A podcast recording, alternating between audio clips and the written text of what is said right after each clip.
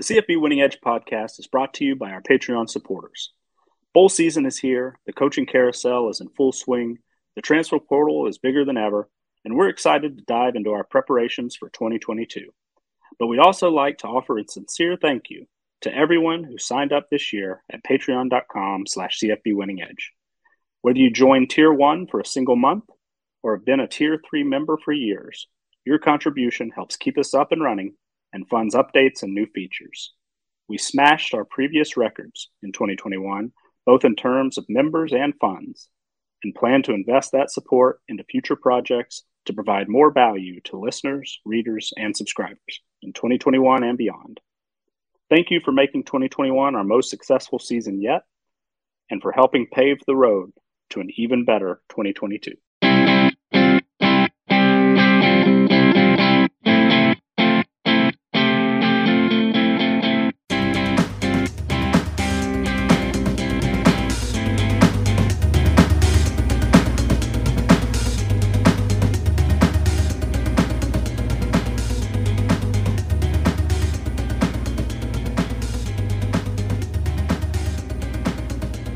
Welcome back, everybody. It's CFB Winning Edge, the podcast edition. I'm your host, Scott Bogman. Follow me on the Twitter at Bogman Sports. I'm joined, as always, by the owner and proprietor of CFB Winning Edge, Nicholas Ian Allen. Follow him on the Twitter at CFB Winning Edge and Xavier Triche at Xavier underscore Triche, T R I C H E.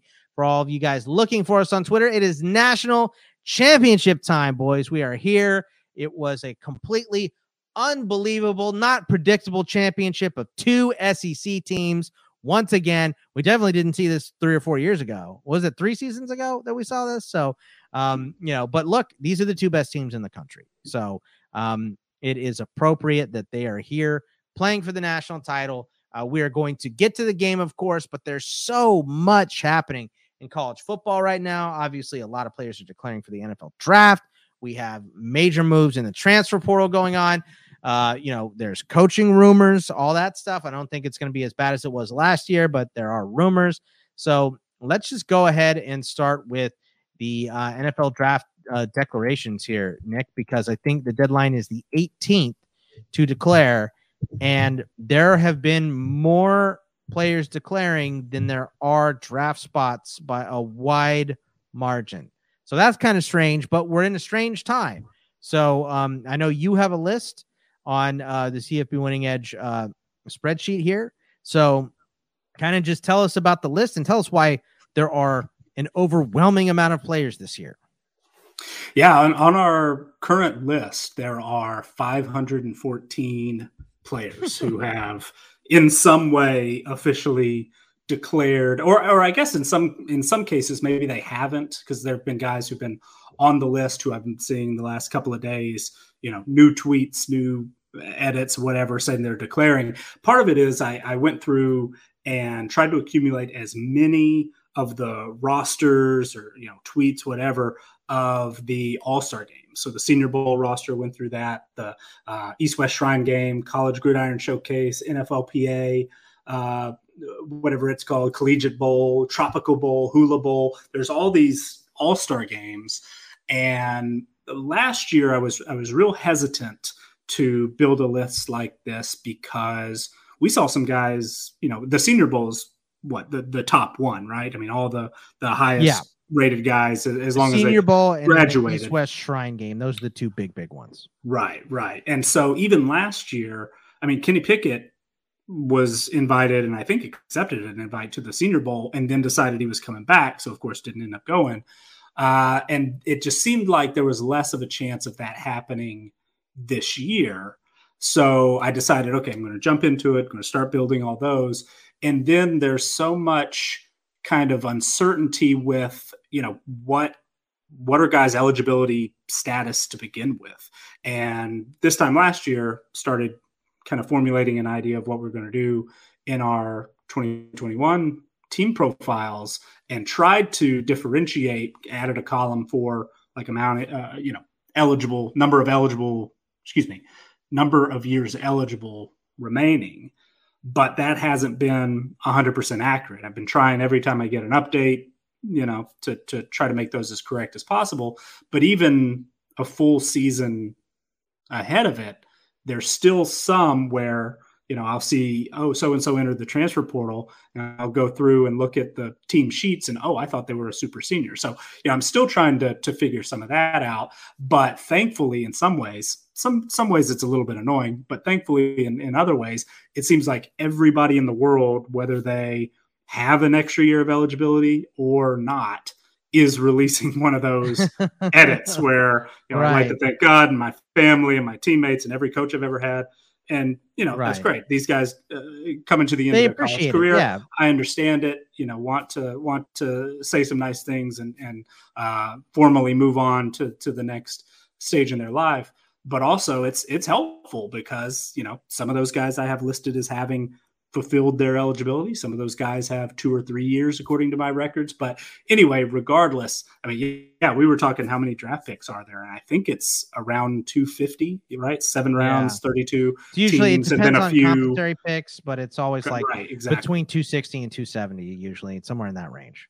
Right. So there there will be quite a few guys, obviously go undrafted, but undrafted free agents. We see uh, not only get camp invites, but make it on rosters every year. Uh, the CFL, USFL today just announced uh, head coaches uh, for their upcoming year, and and so you know there will be other opportunities for these guys. But yeah, at, at first glance, and once I first started to build this list, and I'm adding a dozen every day, uh, uh, you know, the last week or so, um, there will be 500, 600 plus yeah. when all is said and done by the time that that final date because we we actually haven't had a whole lot of early declare guys yet uh, usually that number is around 100 i think and and there's maybe two dozen.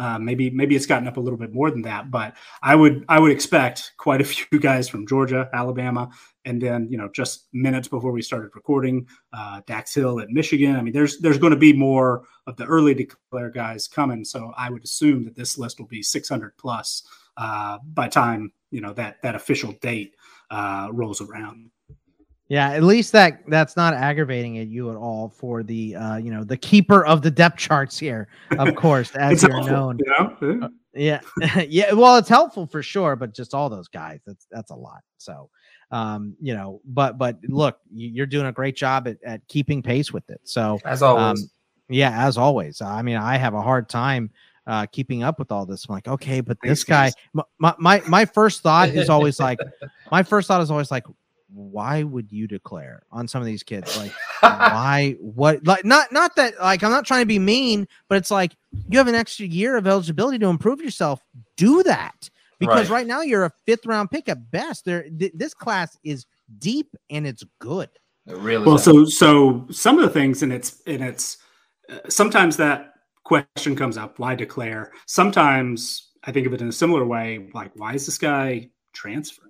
And some of it and you know I, I, don't think either we're not thinking about it enough or maybe some people don't realize but last year when they gave everybody an extra year of eligibility right they could go teams could go over the 85 scholarship limit this year they have to get back down to the 85 scholarship right. limit so teams that had a bunch of uh, you know super seniors or or what have you i mean there are there are some guys who are getting a little squeezed out. So there might be some right. of these seniors who have an extra year of eligibility. Uh, who and the teams maybe saying, the coaching staff's like moving on, yeah, right, yeah. We're you know we need to get younger. We need we've got depth at this position. We've got somebody. Just declare and hope you time. show out at the combine or a pro day or something and have a good time, or some coach likes you. You know, sure. So so that could be a little piece of it, but I mean we're seeing that in in transfers and stuff too. Some guys have academic issues. You know, some guys have just financial issues. Some guys, you know, they've been in school for five or six years and they're just ready to move on. So right. they'll say, "Yeah, I'm declaring for the draft," and hey, if somebody picks me, great.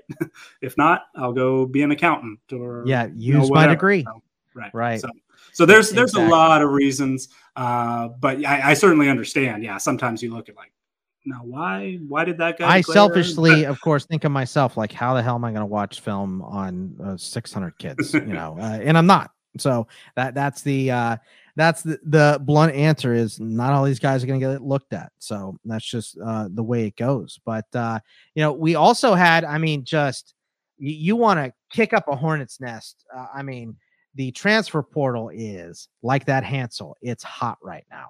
Uh, there are so many uh, big time names moving. We just saw Zach Evans today uh, move on and go uh, to Ole Miss, which I think is a great fit for him. For us uh, college fantasy nerds, that's going to be a great landing spot. Uh, but then we saw Caleb Williams leave Oklahoma. So um, that was surprising I think, to say the least. Uh, you know, they did get Dillon Gabriel immediately afterwards from UCF, who we all, yeah, I think he had even said he was going to go to UCLA. Obviously, had not uh, signed or whatever, so he is going to go ahead and go to Oklahoma. But uh, a lot of moves right here, uh, Nick. And, and um, where do we think Caleb Evans is going to end up? Is it going to be? Um, you know, I know Xavier has he's wearing his tinfoil hat right now. He's sent me a bunch of texts about um, uh, the Georgia potentially getting him. I know that there was a funny one from Charlie Batch in the uh, video game company he started, offering uh, him a million bucks to go to Eastern Michigan, which I just you know somehow don't think that's going to pan out. But uh, you know that's a lot of money. So, uh, but I mean, other other schools are going to offer him a, a ton. So, um, you know, let's start with Caleb Williams and go there, Nick, and uh, anybody else you want to talk about. Well, uh, uh, you know, he's certainly been the topic of conversation this week, and Caleb Williams worked his way into be the starter in uh, one of the potentially most explosive offenses in the country, at least one that that came in with those expectations and performed really quite well. Took the job away from the preseason Heisman favorite and Spencer Rattler, so it's obvious that he would be in great demand. Uh, he's from the East Coast. I know a lot of times, you know, people think of uh, geography in these situations. It's often the first thing that comes to my mind. Like I've got him listed as being right. from DC. I don't know if he spent his entire high school career there. I, I as I've mentioned before, don't pay a whole lot of uh, attention to the recruiting process until guys sign on signing day. So I know sometimes you know there might be a prep school or, or what have you, but um, you know, so so I think, okay, is is that maybe something to think about? Is there an East Coast school that that would be a perfect fit? And then you think, okay, well, relationships. Obviously, Lincoln Riley left Oklahoma to go to USC. A lot of the immediate thinking is, oh, USC is probably the team to beat here. Of course, right after uh, the news broke that he was going to enter the transfer portal, uh, there were some folks reporting that Georgia would be high on the list, which which would be kind of interesting. Um, so, you know, with him specifically, I would imagine he could go just about anywhere he wants to go, and he could end up just about anywhere. I've seen some other rumors on on uh, online where you know maybe North Carolina gets in the mix, and and different reasons for why that might be the case. So, uh, I usually kind of sit back and and you know wherever he ends up, then I'll start paying more attention. But uh, as we've seen dozens of starting quarterbacks enter the transfer portal this year, you know, this might be the most in demand player we've seen yet. Um, and, and, certainly somebody that, you know, he, he, if he had stayed at Oklahoma, and even if he could, you know, return to Oklahoma, it's still a possibility. Uh, you know, it, it, might not seem likely with Dillon Gabriel headed there, but um, if if he were to return to Oklahoma, he would be what top three preseason Heisman favorite, yeah. uh, and mm-hmm. probably wherever he ends up, he might be in, in that same type of situation. So, it, you know, we can't ignore it. it. He, Caleb Williams, is is certainly one of the most gifted quarterbacks uh, out there, and certainly now that that he's got the ability to go potentially anywhere, um, going to be one of the one of the biggest uh, offseason transactions of, of uh, the cycle for sure, and and could continue to sort of, you know, the, the dominoes will continue to fall in this sort of quarterback uh, carousel. But as far as other guys that that interest me, I mean, yeah, Zach Evans, I think is is certainly uh, an intriguing one. I'm, uh, you know, we were mentioning the NFL draft guys. Why why is that guy declaring? I think that a little at times with transfer portal guys because Arkansas had two starting safeties in the last 24 hours enter the transfer portal. And so is it okay? Are they kind of seeing what their options are, or you know what's what's kind of the situation going there? Because Arkansas seems like a team on the rise. You know what's going to yeah. what's going to happen. And uh, Pittman of course, seems like a great coach too. So absolutely, uh, absolutely, it's that's surprising to see guys leave. Uh, you know, more quarterbacks. Zach Calzada earlier today uh, announced that he's committed to Auburn. Exactly. Um, I mean, there's you know just a, a, ton of moving pieces. One thing that really has jumped out to me, and and we talk about this a little bit uh, later as well, but um, I'm, I'm going through you know the NFL draft stuff, of course, the transfer stuff, of course. One thing I'm noticing this time last year, or you know, with the extra year of eligibility, offensive lines specifically, a lot of positions overall, but it, it was striking how much more experience offensive lines had coming into the 2021 season.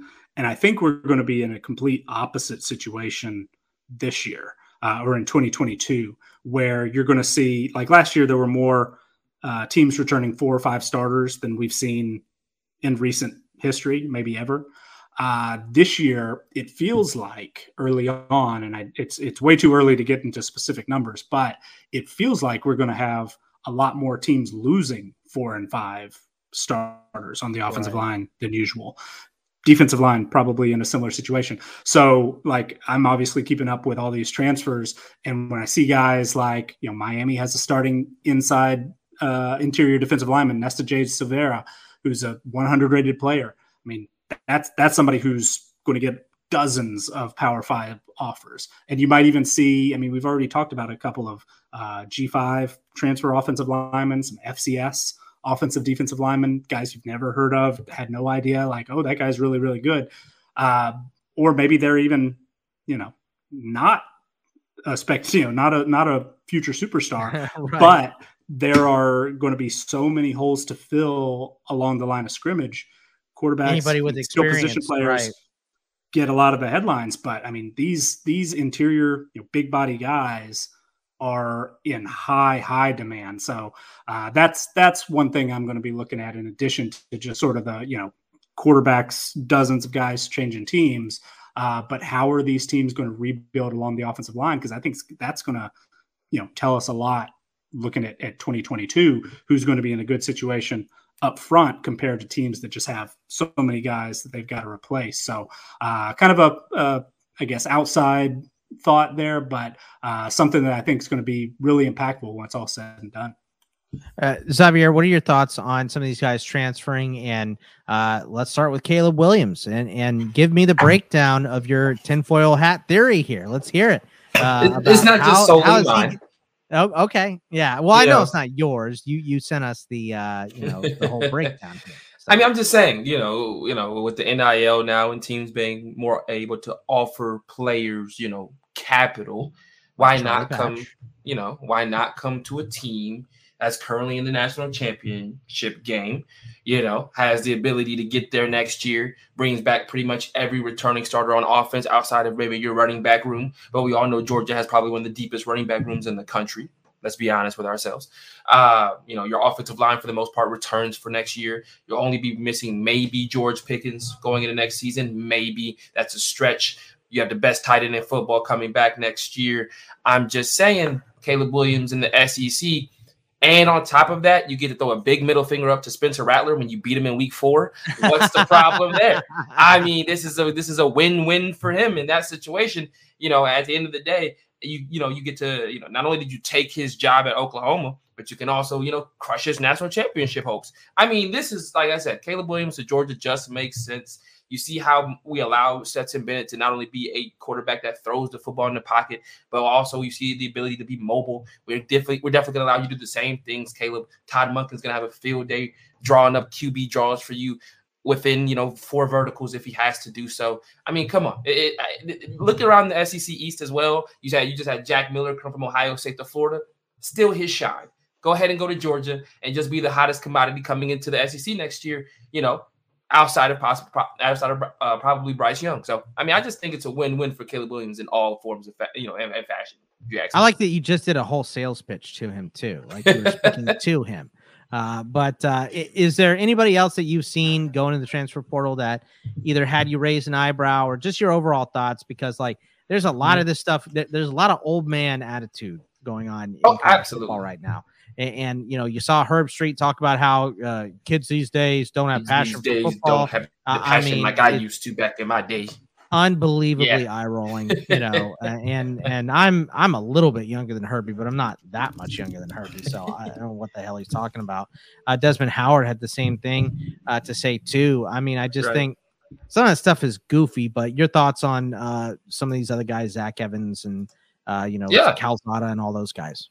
Yeah, I love some of the moves. I love that Max Johnson's not going to be throwing to his brother at, Tex- at Texas A&M, possibly to start the year off. Uh, you know, at Texas, you know, um, uh, Max Johnson transferring from LSU. Obviously, I love Zach Calzada going to Auburn. I think that's a great move for him. I think Bryan Harsin wins in that situation. Uh, my favorite one, and I, and I, think I even said this on the last podcast, but Michael Penix going to Washington. It's my favorite one so far, um, as I think Washington is genuinely at this point a quarterback away. Uh, Kedon Slovis at Pitt hasn't gotten nearly as much publicity as I think it should.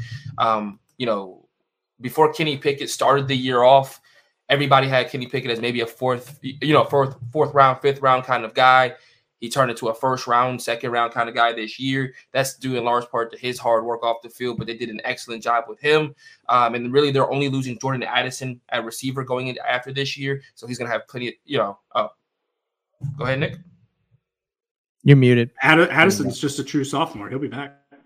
So now he's got, you know, he's probably got one of the the, the Biletnikoff winner, you know, to throw to going into next year. So he's going to have they added, uh, they added uh, Konata Mumpfield mm-hmm. from mm-hmm. Akron, mm-hmm. who was, uh, you know, if if you weren't closely watching MACtion, might have might have missed him, but was, was incredibly productive. Uh, yeah. and probably somebody that that we will have underrated. He's a 78 mm-hmm. uh, in our current rating. So when he goes up as a as a uh, sophomore, he was a true freshman out of Georgia, 6'1", 180 type guy. Uh, but really, really productive at Akron. I mean, he and he and uh, uh, Addison will be a pretty solid one-two punch there. Mm-hmm. So yeah, that's that's definitely uh, one of interest. Want to know what they're doing with the offensive coordinator hire there? Don't know mm-hmm. that right. yet, but but yeah, I mean that's that that's an interesting one for sure. Yeah, uh, Connor Bazelak heading to Indiana. I think it's just a fun one. Uh, personally, I think you know he has an opportunity. He's. I don't think he really ever had. He was ever the guy in Missouri. I kind of feel like they were waiting on the current uh, freshman class to come in with Sam Horn uh, and Luther Burden. I think those were the guys that highlight this class that came in from Missouri. That I felt like you know they were kind of waiting for them the whole time. And basically, like was kind of like a you know we'll give you a shot this year, but we've got these two freshmen coming in that we're really really high on. Uh, and my favorite one, and this is the last one I end on, but John Rice Plumlee. Where does he go and what position does he play? You know, this yeah. is a guy who two years ago was fighting for the job from, with Matt Corral.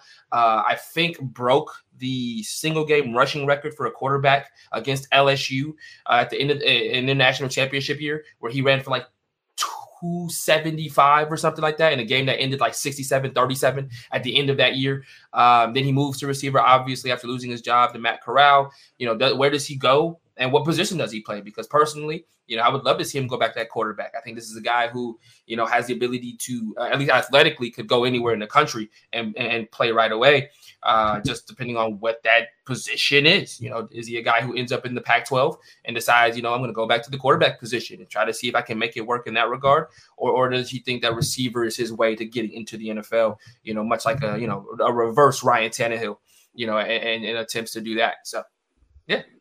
Yeah. I mean, lots of transfers and lots more to come too. So we'll Absolutely. be talking about this the whole offseason, of course. Um, there was a rumor, another rumor I, I want to get your take on here, uh, Nick, that Jim Harbaugh might have some interest in the Vegas Raiders job here. So uh, interesting. Um, I I feel like we he just got out of the "you're not going to get fired" stage at Michigan, and you know because he made the tournament and everything, and Michigan is a great team and they have been good. Uh, obviously, this was their best year.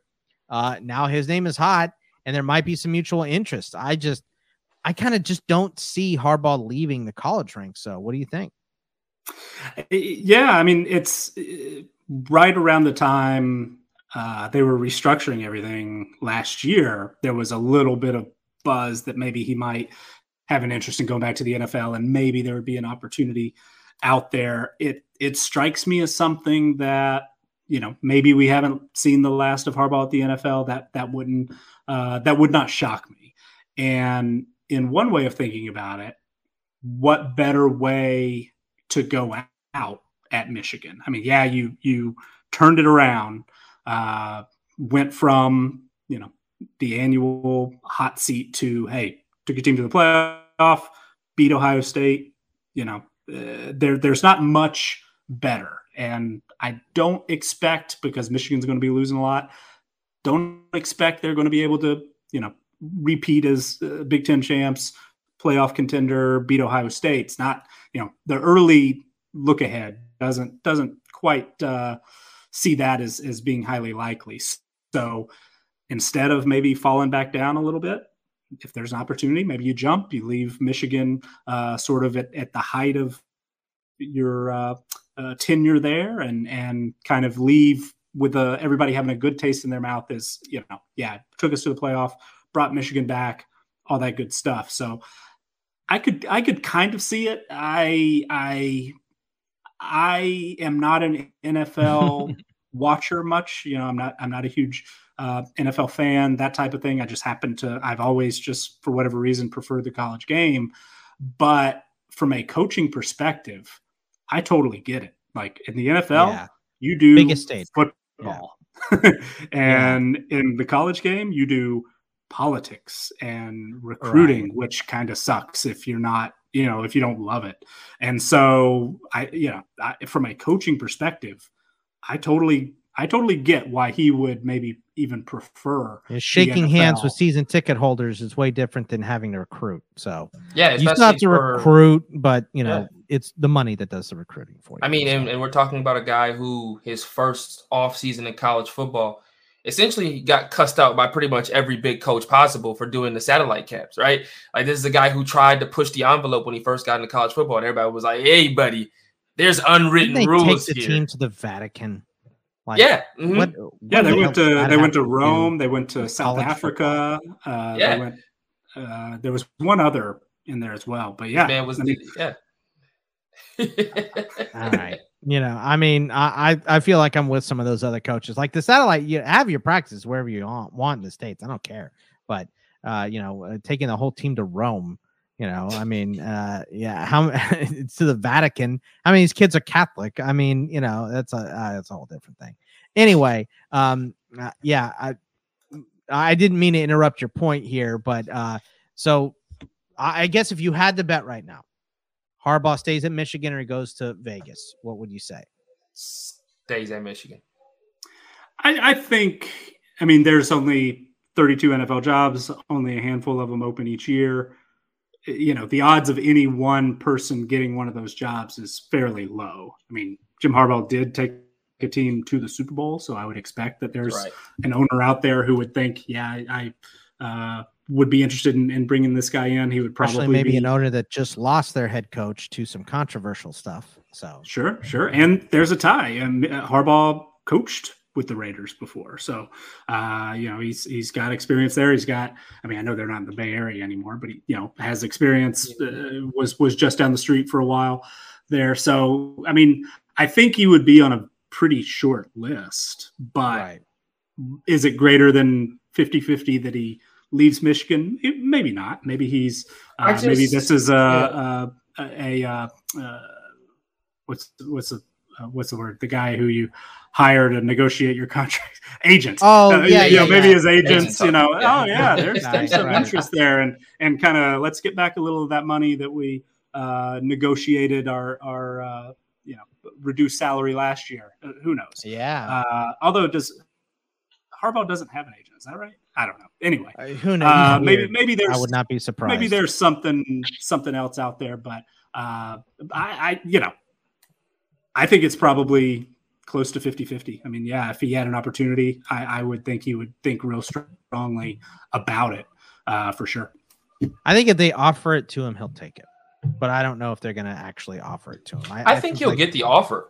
I don't think so. Think, I just don't think if I'm if I'm him, why would I want to go to two of the most dysfunctional franchises in football right now? Like it's either between the Raiders or the Jaguars, and I don't want to go to either one. Be perfectly yeah, honest. not going you. to Jacksonville. I don't. Yeah, like I just don't. There's no. It. Why would Jacksonville hire him? They just did a college coach. And exactly. And, and so, I know Harbaugh has experience in the NFL at least, and and yeah, so it's a little bit different. But, but yeah, yeah, I'm, I'm good. I'm good. I, I just got over the hump at Ohio State. So like, I mean, if you're gonna hire any college coach at Jacksonville, it needs to be Dabo. You know, to get him back with Trevor Lawrence, right? And Travis so, Etienne, both on the same yeah, team. And Travis Etienne, yeah. right? Mm-hmm. So uh, we actually just did a mock on uh, ITL Fantasy Football Pod the other day, and Etienne mm-hmm. stinky, mm-hmm. right? Because he's low, low in those ranks because mm-hmm. he didn't play the whole year because of Liz yep. surgery. So, uh, yeah, I- interesting one. But yeah, I, I I think he stays at Michigan because, like, to me, he I, I feel like he is comfortable there, and yes, he just got out from that hot seat stuff. So, yep.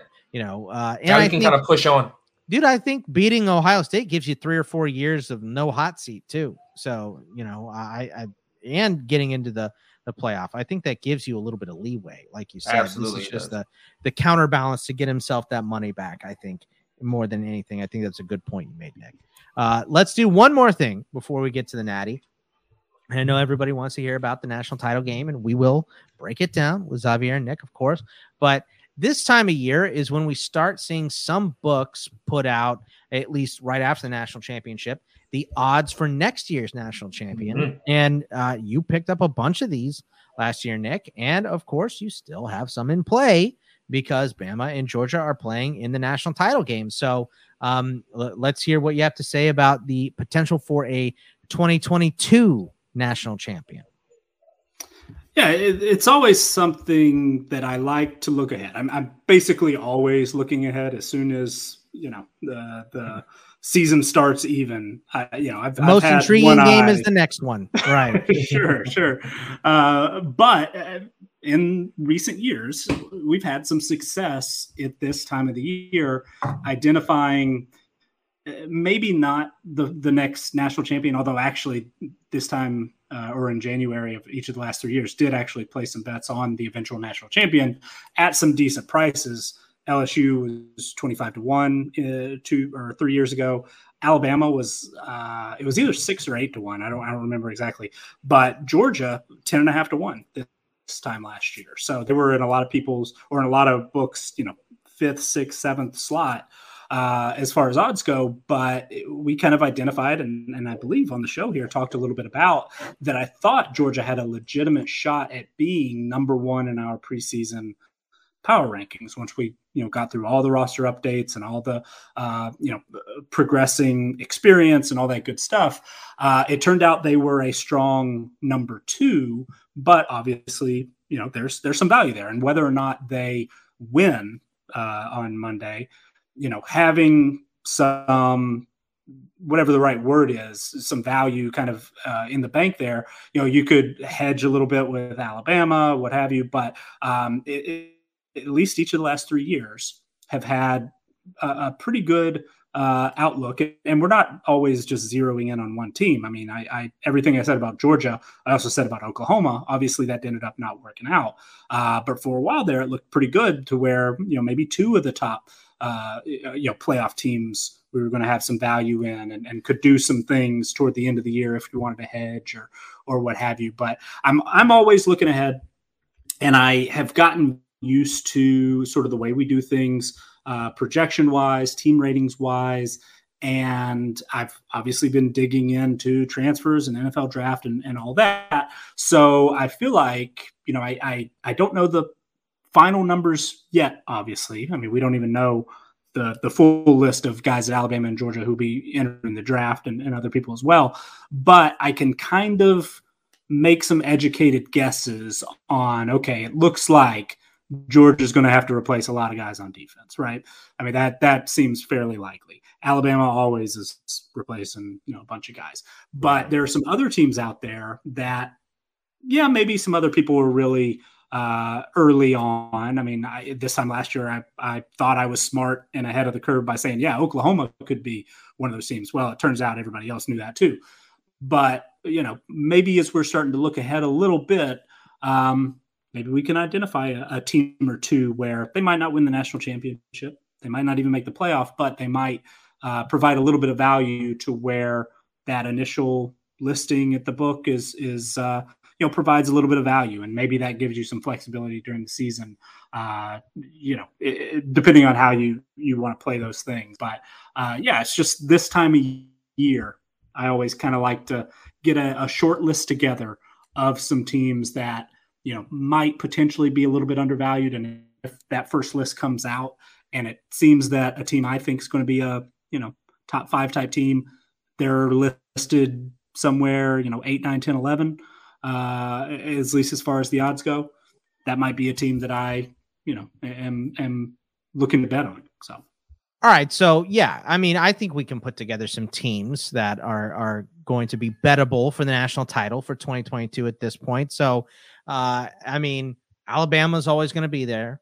Uh georgia even losing talent is going to be up there. Who are a couple other teams and, and what do you what do you kind of expect the odds to be for these teams? Do you have numbers in your head? Do you have numbers that you've uh, maybe put together from uh, you know how we have their rosters rated on CFP Winning Edge? Uh, how do you look at that stuff? So the first thing I look at is current power ranking and what do our uh, you know end of season power rankings today or what they will look like after Monday uh, be compared to just sort of how teams stack up. I haven't you know built out all the schedules and all that, so I don't have exact uh, projected win totals yet and things like that. Th- those will be coming in the next couple of months, but more so, it's okay. I think this is a you know number one contending team.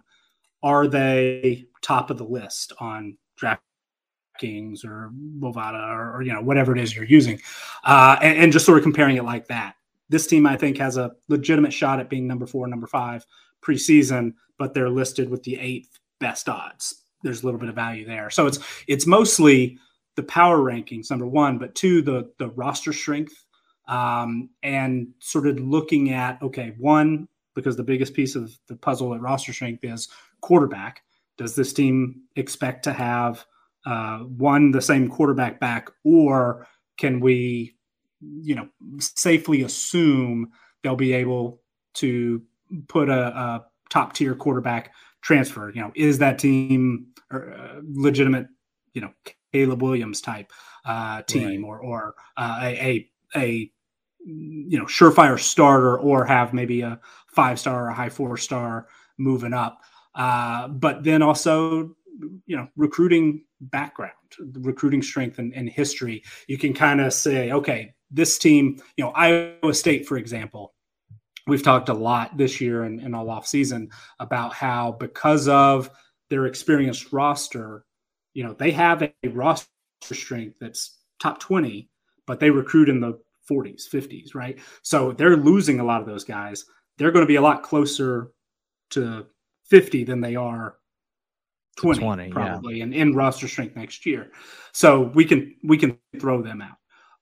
Oklahoma, they're fifth in our power rankings right now. They have a top 10 roster. Yeah, Caleb Williams is gone, but actually, you know, just looking at his individual player rating right now, Dillon Gabriel has a higher rating than Caleb Williams. So will they drop off? Are they a top five team? It's it's possible. So it's kind of, you know, looking at how things uh, stand in our current setup, identifying likely changes and, and kind of gaming out a little bit is that team going to rise or, or are they going to fall? And it's not, you know, it's not exact. Like I said last year, I thought Georgia was going to be number one. It turned out they were number two. But you know, there there will be uh, certainly a margin of error. But you know, for the most part, I can at least get a little bit of a, a sense of direction. Is this team rising compared to where we have them now, or are they falling? I always love this time of year too, uh, Xavier, because Alabama's going to come in at like four to one you know, uh, and they're just yep. constantly in the national championship. So you can bet them right now and quadruple up some money if they win. You know, they're in it. No guarantee they'll win against Georgia, obviously, but they're in it. Is there anyone that you look at right now and you say, when these odds come out, I'm going to see what they are to, to bet on them? Absolutely. Uh, A&M is my first team that I've got to think about. Uh, this is a team. I'm sorry. The, the, first off, number one team, number one team out of the recruiting cycle this year so far. You know, they brought in an immense amount of talent this year. Coming off of the year where, I mean, honestly, maybe a couple of games goes a different way. This is a team that could have easily been nine and three. I know you're snarling at me right now, Scott, and that's fine. That's perfectly fine by me. Uh, but Texas A&M is definitely a team that I think you have to look out for going into next year. Uh, another one for me that I think ultimately I, I, just think would be a really fun thing, and this is just because of how they finished the year. But Utah, I mean, that's a team for me that, like I said, I picked Utah to lose in the last game of the season. I was wrong for the third time in a row. And then and all three wins were just dominant performances. And when I look around the Pac 12, I go, okay, that's a conference that I believe is pretty wide open. So, I mean, and if Bo Nix hits the ground running, maybe Oregon becomes, you know, a, a, a power again or, remains one of the top two teams in the Pac-12. But I can't count on a team in Utah who bring back brings back Cameron Rising. You know, played really well in that bowl game, even though they lost. Right? Like they, this is a team that essentially scored with the one of the best offenses in the country. I mean, pound for pound, just went score for score with them.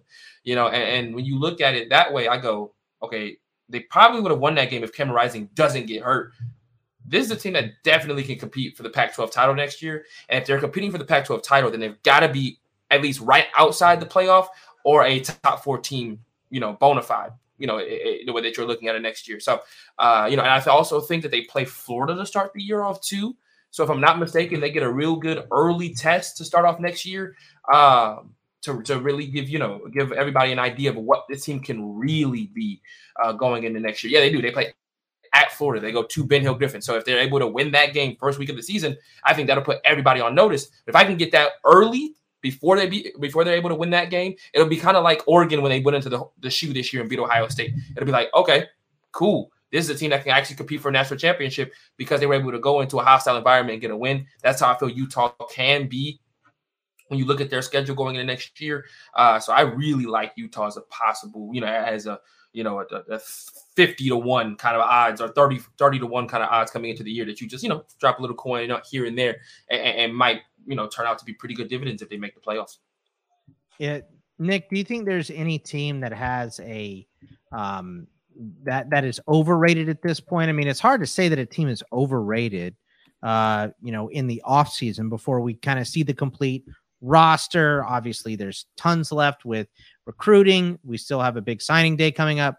Uh, we still have uh, a lot of players in the transfer portal right now. So Rico's time is now. Uh, you know, uh, what uh, is there someone that's overrated in the offseason already? Well, so uh, you know, overrated I mean, outside of Texas, the... Texas is of course. well, USC. I mean, what's USC going to look like? Because they're making splashes with the transfer portal. They're always on that, you know, uh, top 25 list or whatever. Head coach too. Right, exactly. And and you know, and I mentioned the odds get posted right after the national championship game. Also, and I think for years ESPN was the the first to do it, but now every outlet it seems post immediately the the way too early. And a lot of the ways that those are built, the the way too early lists, the sort of media created lists, not the the odds makers, are okay, I'm going to look at the playoff rankings or the AP top 25 and say, okay, yeah, you know, Baylor was 11 and 2 last year. They seem like they're maybe a team on the rise. Yeah, maybe maybe Baylor's a top 5 team next season. And and I just pick out Baylor. I've seen uh, uh, just a couple of people out there like, oh yeah, you know, they look like maybe a playoff team. Looked really impressive. I've ta- I've gushed about Dave Aranda plenty, um, but also you know, I I think the way I see their projections shaping up the way we calculate it, and we're certainly not perfect. I think we are better at you know preseason, full season projections than especially this year. You know, game by game. I find it really unlikely that Baylor actually enters next season ranked in our at least our top 20 and maybe even you know our top 25 top 30 because the way i calculate it they're they are going to be without double digit starters. Starters are not everything. They can replace those guys with the transfer portal of course. They do have a quarterback coming back. We do expect both coordinators to come back. Love their head coach. So yeah there are a lot of positive signs there but i i feel like baylor one is just going to have a lot of holes to fill but two doesn't quite have the recruiting profile that you would expect for a national championship contender. Could they be maybe a, a, team? You know, did we learn our lesson from Ohio or excuse me, Iowa State last year? Might be might be that uh, type of of Baylor expectation coming into the year, and at least if that's the case, I will be on the opposite end. I bought into Iowa State last year. I don't expect I will be buying into Baylor uh, next season. You know, so there, there's a potential there uh, that they might be a little overrated. You know, I'm, I'm interested to see where Cincinnati falls. They are losing without a ton. Ridder, yeah. Uh, and not just Ridder, but Ford. Well, the whole secondary, yeah, exactly. So, are they going to be even a top twenty-five team in the preseason? I mean, they still might be one of the favorites in the American, but you know that that roster is going to change as much as anybody out there. Um, you know, Oklahoma State had a a somewhat unexpectedly great season this year. They're up in our top ten uh, in in our current power rankings. I don't you know, they they have to they're going to have to replace their leading rusher, leading receiver, but they do have an experienced quarterback coming back. They are going to have uh, you know, some some pieces to replace defensively certainly, but I mentioned offensive line being something I'm going to be paying pretty close attention to. And, you know, looks like they're going to have three starters back. That might be on the, you know, higher side next year. So, um, it, it, I, I I don't know. Michigan State, I feel like might be a little overrated. I love what Michigan State did this year. I love the di- direction How the program you, Mel going. Tucker's perfect. Come on. I, you know, I I I'm a big fan of Mel Tucker. I mean, there were a lot of people when he uh, when the the numbers were getting thrown around of what his contract extension were, who were like, "How in the world could you pay a guy, you know, who's had one good year?" And and I kind of, you know, I wasn't super vocal about it, but I was kind of like, you know what, I, I might do it. like I think Mel Tucker is is a rising star. I think uh, that he will be able to continue to uh, raise the talent level at Michigan State. I just think it might have been a case of this year they overachieved. Next year the expectations will be higher. Probably not going to have a top five Heisman, you know, finisher. Uh, and this year, you know, their record and, and our power rating at least don't quite mesh because they went 11 and 2. Uh, we have them ranked 45th right now with a, a roster strength that's 47th. And they'll probably, you know, edge up a little bit, but they'll probably be a top 30 team, not a top 10 team. Um, so that that might be one that I think, okay, you know, we're we're not going to be interested in Michigan State in the preseason unless you know they just go above and beyond in, in the transfer portal. But real real quick, just sort of the way I I see things shaping out a little bit right now. Our current top 10 in our power rankings. And these will be uh, you know finalized next week. I, I, do need to go back and put some late injury guys late transfer guys back into the depth charts. Uh, texas a&m for example is 30th in our power rankings right now. That's because they had you know one quarterback get injured one quarterback transfer. And going into the bowl game we were expecting a walk-on to start. They're much more you know, all season they were a top 10 team. They also had half their defense opt out of the bowl. So, you know, I'm going to go back, insert those guys back into the, the mix, and they'll be, you know, probably a, a top 10 type team.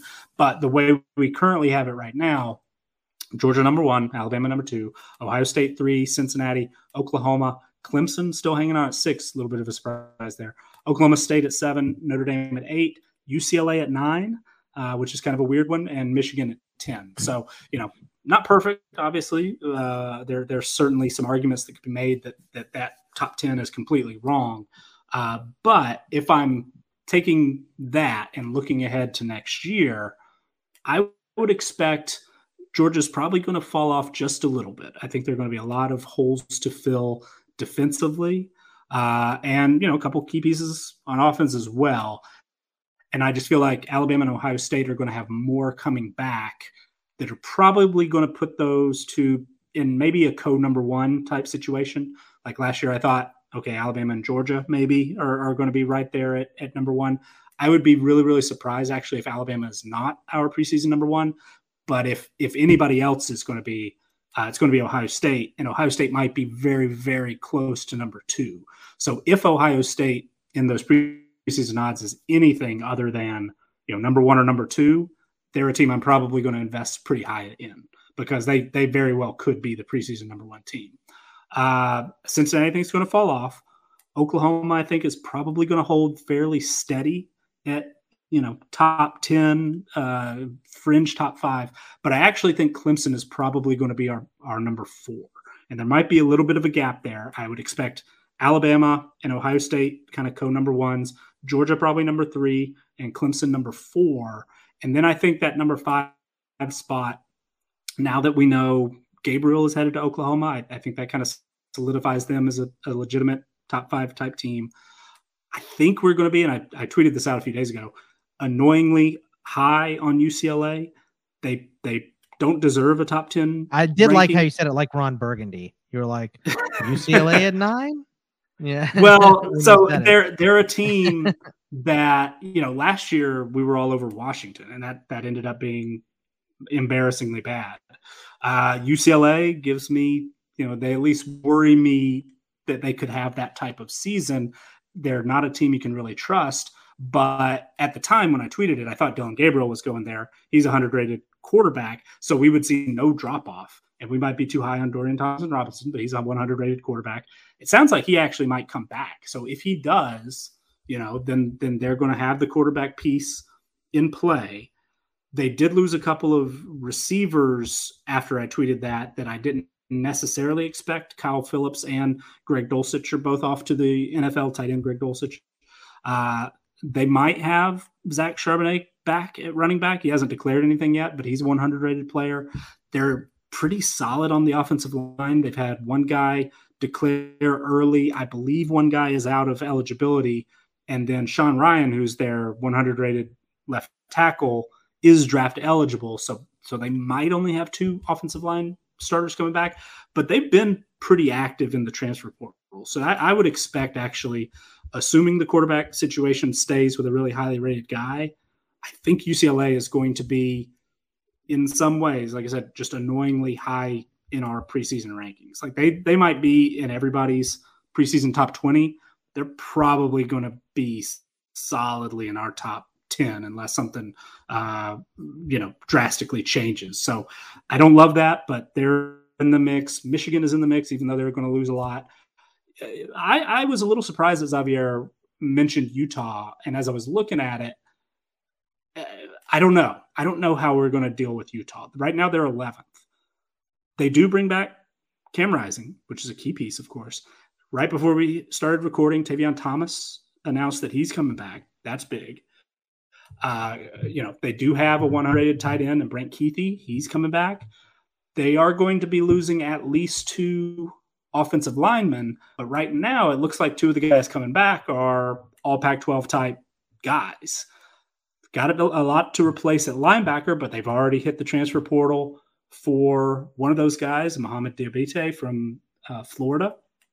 They always play great defense, it seems like. So they're they're kind of an intriguing team. I I would be very surprised if they're top five or or something like that, but they might hold fairly steady at 11, which would be pretty high for a Utah program, at least the way our numbers normally treat them. Uh, but a couple of other, I'll be quicker here, teams I think could be in the mix.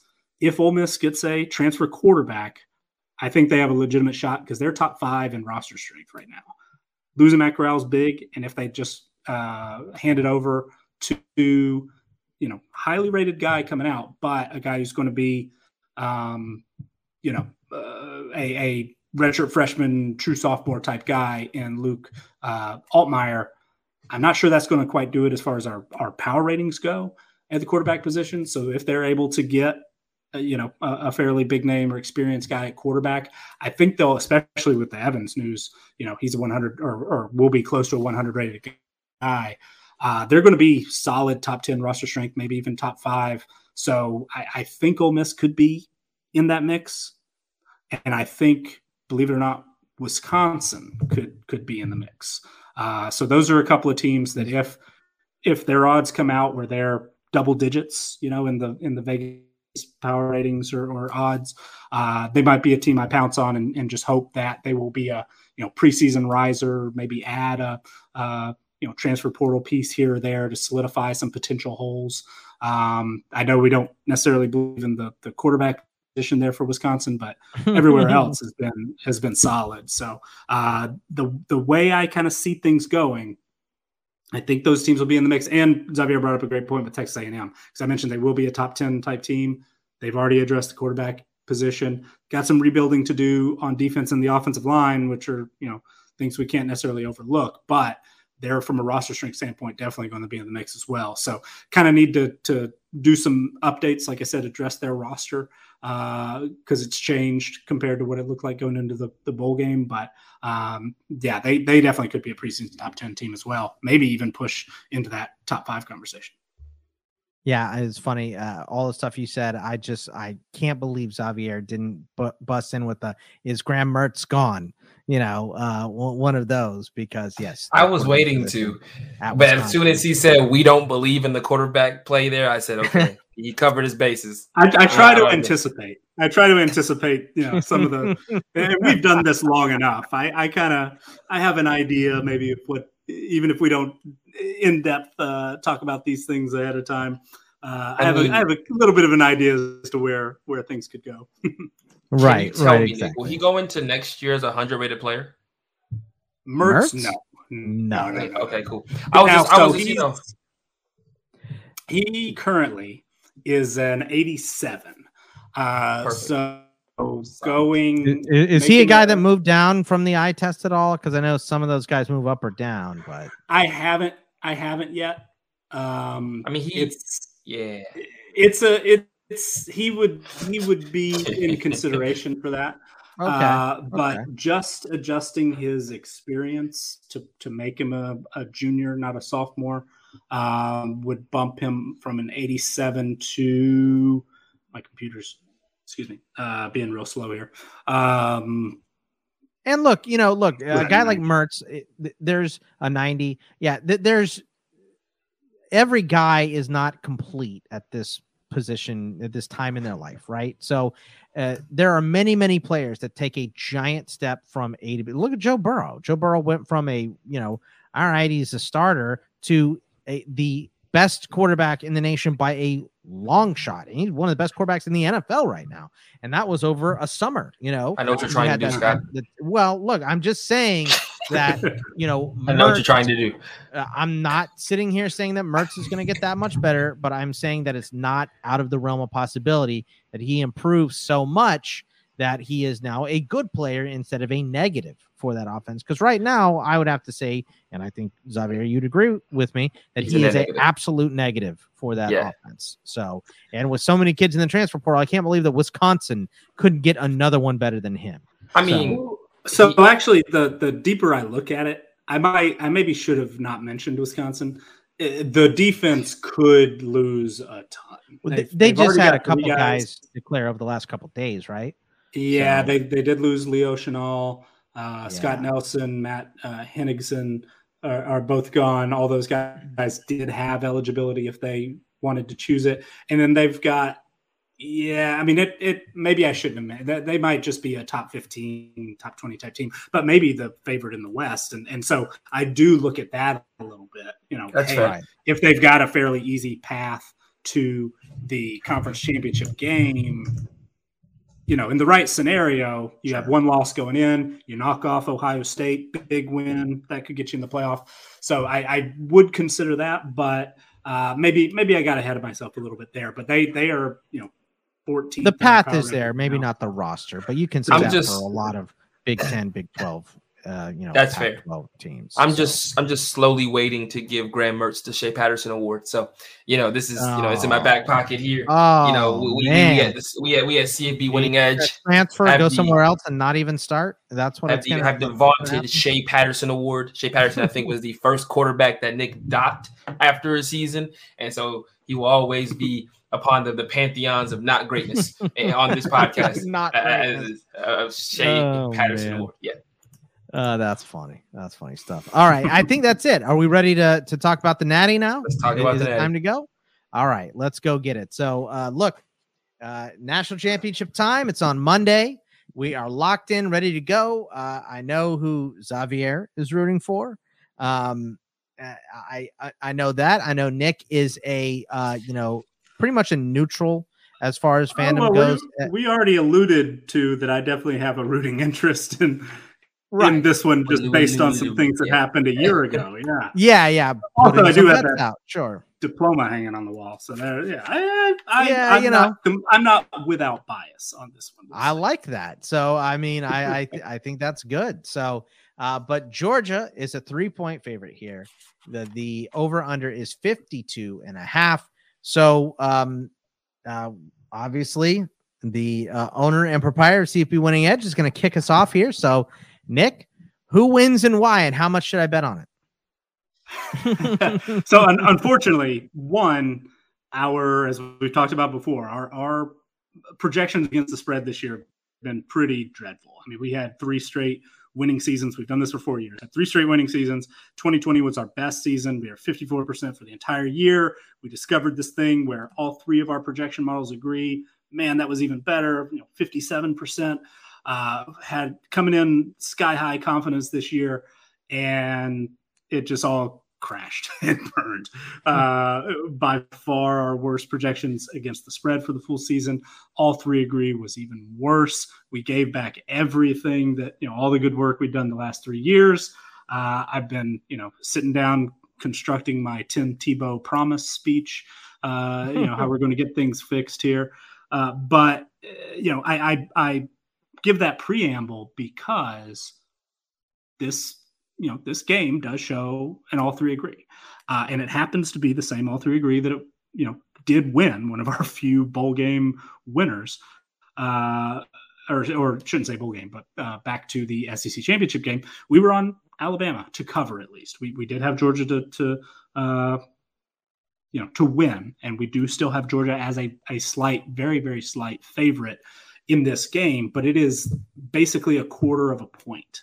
Uh, so our final score projection is you know the the total 52 and a half when we posted it officially. Uh, we have it going just barely over final score 27 26 do have georgia winning do have alabama covering but you know for the for the first time in a while i actually have had some time. That's one of the benefits of, of you know having uh, bowl season or, or, specifically here in the championship game. There's more time to go back and dig in than I usually get on a normal game week. So instead of just saying, "Hey, yeah, this is number two in roster strength versus number one in roster strength," man, they're basically evenly matched, uh, just like the numbers say, which I, I sometimes can do you know, I did get to dig in a little bit, did get to rewatch the SEC championship game. And I remember you know, after I watched it the first time, I came away feeling like, okay, man, Bama really did kind of uh, just just sort of bend the game to its will, uh, so to speak. And and I felt like that was a you know Alabama uh, controlled the game, and I felt like it was a clear victory. Like, okay, yeah, boom, they uh, Bama was just the better team. Maybe Bama is the better team, and maybe you know all this Georgia being uh, number one defense we've ever seen, or at least in the last decade or whatever. Uh, maybe that was wrong. Um, but I went back and rewatched it, and actually, you know, it was uh, it was a little bit closer. One, I guess I had forgotten Georgia jumped out to a ten nothing lead. Right? I mean, they win had a had a few drives. Alabama couldn't really get much going in the first quarter, and Georgia was up 10 nothing. Uh, right before halftime, Alabama, or, or well, what early in the second quarter, they got the big play to Jameson Williams. That kind of was like, oh, okay, all right, this is you know Georgia's not going to going to walk through here. But uh, late in the second quarter, you know, Alabama had had uh, the lead had gone back and forth a little bit. But less than 30 seconds, Alabama scores, goes up 24 17, and then Bama gets the ball to start the second half. And, and sometimes you hear things on the uh, you know on the broadcast or whatever talk about the middle eight, and there are some analytically minded folks out there who, anytime that comes up, kind of scoff or laugh or, or say, "Oh, you know, why does this? Why do people talk about this?"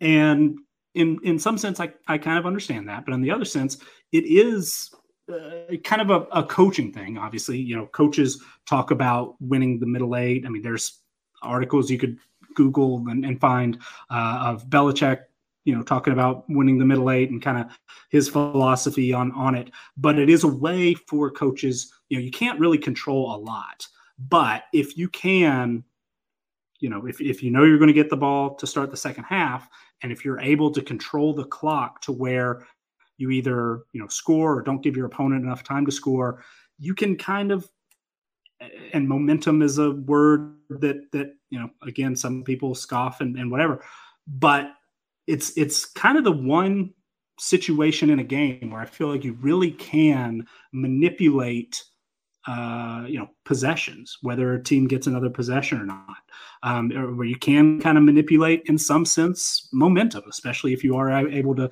to capitalize on it. So Alabama scores 30 seconds left in the second quarter. They go up a touchdown, and then they score on the first drive of of the third quarter. So they win that middle eight, 14 to nothing. And from there, it really kind of you know flipped the game on its head. Georgia and, and Stetson Bennett at quarterback has kind of at times had to, uh, you know, he he he has on a few high profile occasions, and the pick six in the second half against Alabama in this championship game being one of those, kind of presses a little bit, kind of does something uh, where you know he's under pressure or or makes a you know makes a mistake, has has kind of a brain fart or, or what have you, but will occasionally make a mistake like that. Got that in the second half against Alabama. They capitalize. And at that point, that's when, like, okay, Alabama is is completely in control. And for me, that you know, going back on, on the second viewing, really did start at the, the tail end of that second half. And then they just, you know, boom, then blink of an eye almost. It was 38-17. Georgia gets another, you know, touchdown late, and the final score is is 17 points. Pretty, pretty big, but uh it, it, it kind of got away from Georgia maybe a lot quicker than expected. And, and in some ways, especially if you, you, look back at that first quarter, it was a little bit tighter uh, than that final score would indicate. But, uh, you know, looking at both semifinals after that, played out in some ways similarly, but in some ways complete opposite. You know, both teams controlled from the opening kick. Both, you know, Alabama and Georgia scored on their opening possession. Alabama just sort of slowly suffocated Cincinnati to death. Uh, it, it, seemed like you know Cincinnati had a chance to go and, and, answer touchdown for touchdown. They had to settle for a field goal, and then at that point, you're like, okay, yeah, this this this is what it's going to be. Alabama leaned on its running game. First time we've seen that in a little bit because Brian Robinson now fully healthy, and also it seemed like maybe Alabama was kind of keeping things a little close to the vest. Didn't want to show you know too much new. Kind of wanted to just uh, run the clock out, run the ball, and and get you know win the game and and move on. And then they were just you know the the pass rush as usual. Will Anderson, I think best player in college football. You know they were they were just kind of able to to suffocate Cincinnati and just really couldn't get them back in. Georgia flipped it a little bit. I thought they were, you know, not that they were doing things completely different against Michigan than they were other times, but it seemed like they went out and made a conscious effort to really, you know, do a lot of different formations, show some interesting kind of personnel groups in in different formations. Like I tweeted out something um, because they had a, a, you know five wide quads uh, formation with 13 personnel. You're like, okay, that's that's not something everybody can do you know and and that's that's unique and we think sometimes you know if you're just watching georgia or this year and in some cases, when a team, you know, is one of the best teams in the country and they play a lot of blowout games, and Georgia, 12 of its wins are by 17 points or more, you know, sometimes you don't actually watch those games as closely as others that are a little closer, you know, and, and so sometimes I'm, I, I will miss, or if I don't have time to go back and, and look at things like, you know, personnel groups and formations and things like that, sometimes you miss it. Maybe, maybe they've been doing that all year, but also maybe they were saying, "Hey, Alabama, yeah, we you know we're going to play with a little more tempo here. We're going to do some formations that you might normally see. Going to do some personnel groups you might normally see, and do some formations out of personnel you know, combinations you don't normally see. So it seemed like where Alabama kind of wanted to keep things simple, relatively, not show too much. Georgia said, "Okay, we want to we want to give Alabama more to think about," and then you know both both uh, strategies worked. Georgia scored on his first five possessions, and really that game was was never in doubt. It wasn't just sort of a slow, uh, you know, boa constrictor type thing like like uh, Alabama did to Cincinnati. It was a you know, boom, hey, this got out of hand you know, boy, that es- that escalated quickly, right? It, it, was sort of that that situation, and then they Jumped were able up a to, notch.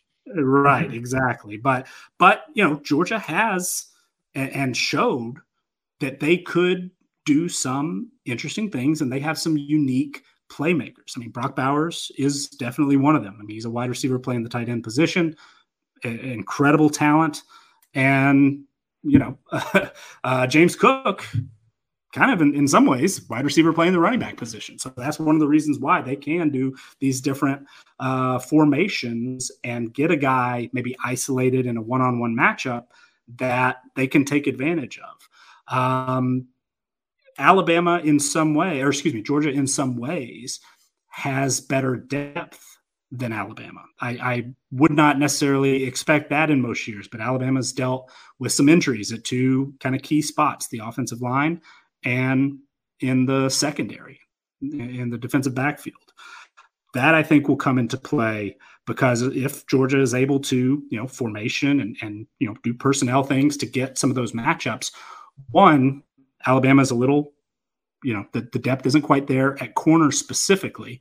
Uh, definitely dealing with some injuries. Josh Jobe hasn't played since what the SEC championship game, and then uh, Armour Davis has been banged up. He did play in the uh, the semifinal, and I, I, think he will play, but has a hip injury and might not be you know 100 percent. But also, you guys know I love an, an anonymous quote, and there have been a couple of those where uh, one Bruce Feldman at the Athletic and uh, Audra uh, uh, uh Rittenberg at, at uh, ESPN did that type of thing, talking to SEC coaches and, and things like that. And in both of those pieces, different anonymous coaches said, you know, hey, this Alabama secondary is just not quite as good as we're used to. Uh, Georgia has that a little bit. Its safeties are you know, arguably its weak spot, but flipping, you know, on the the other side, Alabama's lacking a little bit of depth at, at receiver now. And certainly they've got five stars. I mean, we saw Ja'Corey Brooks uh, break out a little bit. JoJo Earle's got a lot of talent. Uh, they've got obviously really, really highly rated guys. They've also got some pieces that they can move around, like a Jaleel Billingsley, who hasn't been as big a part of the offense as we expected coming into the year, or Cameron Latu, who was a much bigger part than we expected. But Slade Bolden's kind of that, you know, uh, yeah. not going to jump off the the uh, film, but can do just enough. Caught the opening touchdown, uh, you know, decent route runner, that that type of thing. So maybe they can stress the safeties, especially if, and obviously I, I always like to to ramble on a little bit before I get to my point. If Georgia can't pressure the quarterback, and and that was the big thing in that SEC championship game I believe they were credited with eight hurries, but had zero sacks. And Bryce Young, Heisman Trophy winner, arguably best you know offensive player in college football, is incredibly cool under pressure. Doesn't only five picks the whole year. Absolutely, and you know he he will occasionally get uh, a, a pass batted down. Will occasionally look uncomfortable, make a bad throw but he's also, you know, also is is just very cool and calm, can just kind of elude pressure a little bit, can stand in there, make a throw a little bit later than most. Georgia is going to have to switch some things up. They were not quite able to. It seemed like in that SEC championship game, more often than not, they were trying to just say, "Hey, we're going to try to rush for and you know our guys against your guys," and, and try to try to win those individual matchups, and they just weren't able to do it. weren't able to get a whole lot of pressure. I'm sure, and other people have have had you know success pressuring Alabama. Auburn specifically uh, is one that came up in in those uh, two articles where they were able to get more pressure from the outside. It seemed like Georgia was you know focusing its pressure uh, from the middle or, or you know just from that that front four where maybe you know maybe they're going to switch things up a little bit, get a little bit more edge pressure, get a little bit more uh, you know you know blitz looks coming in, maybe get safeties involved, what, what have you. But the the key, two keys, georgia is going to have to pressure Bryce Young better than it did in that game, and on the other side, the Georgia offensive line is going to have to protect Stetson Bennett better than it did in that game because Will Anderson is just an absolute freak And you know he's not the only one. Uh, Phidarian Mathis is is uh, incredibly productive. They've gotten uh, you know good uh, pressure, especially the last couple of weeks from Dallas Turner, true freshman, uh, and the depth even on the Alabama defense, even you know in that uh, front seven, maybe isn't quite what it was in the past, but those guys are certainly able uh, to to put pressure on just about any quarterback. But did have success against Georgia, and you know Stetson Bennett can you know he, he'll stand in there and, and make a tough throw. Uh, but he also is prone to making a mistake from time to time. And so that Georgia offensive line, which has been very, very good all year, I mean, ranks number two in our O line performance ratings this season compared to Alabama, which ranks 45th after a most recent update. You know, that that Georgia offensive line is going to have to keep Bennett, you know, standing upright, able to go through his progression, uh, and, and, when he scrambles, you know, doesn't need to be a desperation type scramble. Needs to just be a let his athleticism take over because that has been a, a, a, plus in his game. I've said before, you know, oh, or I've, I've questioned is Stetson Bennett the the right quarterback here? Can he win a national championship for Georgia? And pretty much until going back and, and watching the first half of that SEC championship game because he actually played pretty well in that game in, in the first half. Yeah, really he had three well, touchdowns. Yeah, uh, but just had a couple of you know rough mistakes. And then against Michigan, man, he was good. He he was good. So I I think I might finally maybe it's better late than never. Finally think okay, yes, I get it.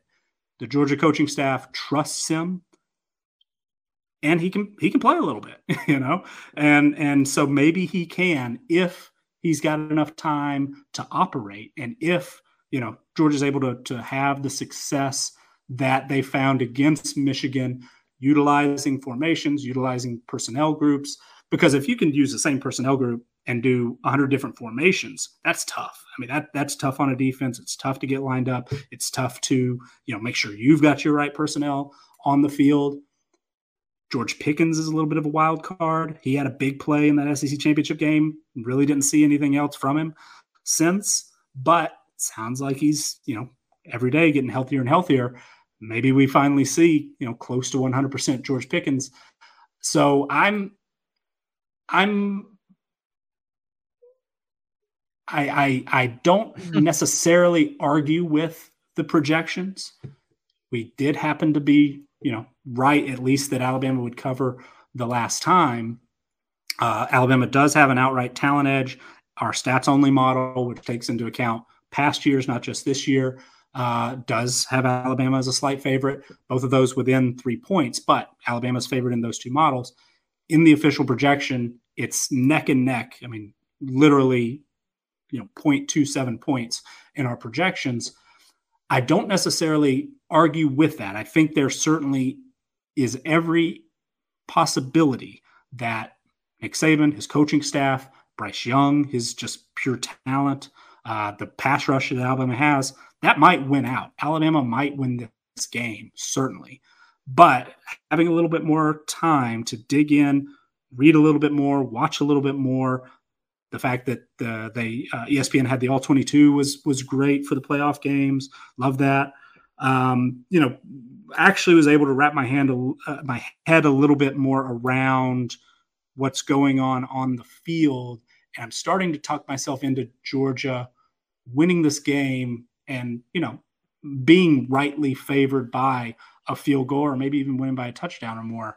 I, am starting to talk myself into that a little bit, but there are obviously some some major major uh, things that Georgia has to do put pressure on Bryce Young and protect Stetson Bennett. And, you know, it, it's really, really difficult to uh, beat a Nick Saban coach team and a team that he's very, very familiar with, has gone up against Georgia before, knows the personnel incredibly well, knows Kirby Smart was his right hand man for a decade. You know, so nothing's going to be a surprise, even though Georgia seemed like, you know, wanted to give Alabama a little bit more to think about in the semifinal Alabama's going to be prepared. So I, I, it's a little bit of a cop out that I'm just going to say, you know, the projections say it's a toss up. I think it's a toss up. Both teams could win. Both teams could win by double digits, you know, just depending on how it plays out.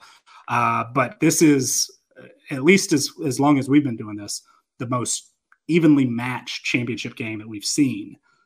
And there's a, you know, an added element to it that, that this, uh, it's a rematch and it's always, it's difficult to beat the same team twice. Did see some numbers recently uh, that since 2007, Brian Fremeau on Football Outsiders did this, put this together. There have been 54 FBS rematches in the same season.